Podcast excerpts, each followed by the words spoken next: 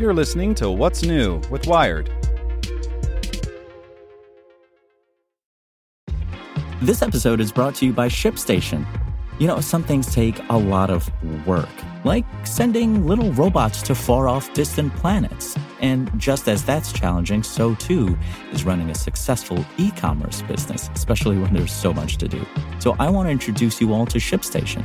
Now, I love using ShipStation because of its easy to use dashboard, which makes managing orders and printing labels a breeze and super smooth. Oh, and the customer service is just out of this world.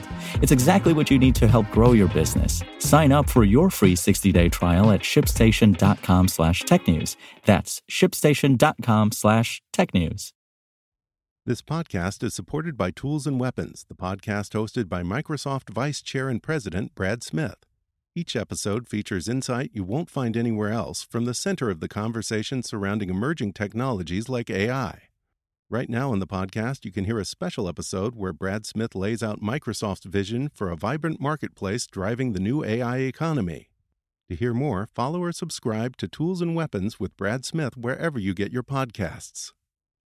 Hello, I'm Drew Robinson, and this is Tech in 2, the coronavirus update from Wired. AstraZeneca ramps up vaccine production, false positives cause concern, and Germany experiments with concerts. Here's what you should know. A potential COVID 19 vaccine from drug maker AstraZeneca has entered advanced trials. But maybe more importantly, the company claims it has the capacity to make 3 billion doses if the vaccine gets approved. The process of ramping up production can often take years, but the company says they were able to design their process, get equipment to manufacturing partners, and run the initial process within eight weeks. False positives from rapid COVID tests around the country, from politicians to football teams, have caused concern about the efficacy of the tests. Experts suggest getting more tests done after a positive to be sure it wasn't false, as no test has a 0% fallacy rate. 1,500 people were allowed indoors for a concert for the first time since the beginning of the pandemic in Germany. But this show was a little different than pre COVID times. The concert was an experiment that brought in volunteers to test varying safety measures and better understand crowd behavior. Researchers hope the data can inform how or if large gatherings can take place as COVID cases rise in Germany. Want more news you can use? Sign up for the Tech in Two newsletter at wired.com/tt. So if you ask anyone in the Wired newsroom what's on your mind, here's what some of us are thinking about. Big tech, the coronavirus pandemic, climate change, disinformation, and election security. What policing should look like in the future. This is Get Wired. And I'm your host, Lauren Goode.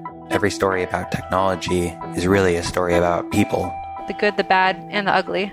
Get Wired. Subscribe on Apple Podcasts, Spotify, or wherever you get your podcasts. Want to learn how you can make smarter decisions with your money? Well, I've got the podcast for you. I'm Sean Pyles, and I host NerdWallet's Smart Money Podcast. Our show features our team of nerds, personal finance experts in credit cards, banking, investing, and more – and they'll help you make the most of your money while cutting through the clutter and misinformation in today's world of personal finance. You'll get clarity on strategies to help you build your wealth, invest wisely, shop for financial products, and plan for major life events.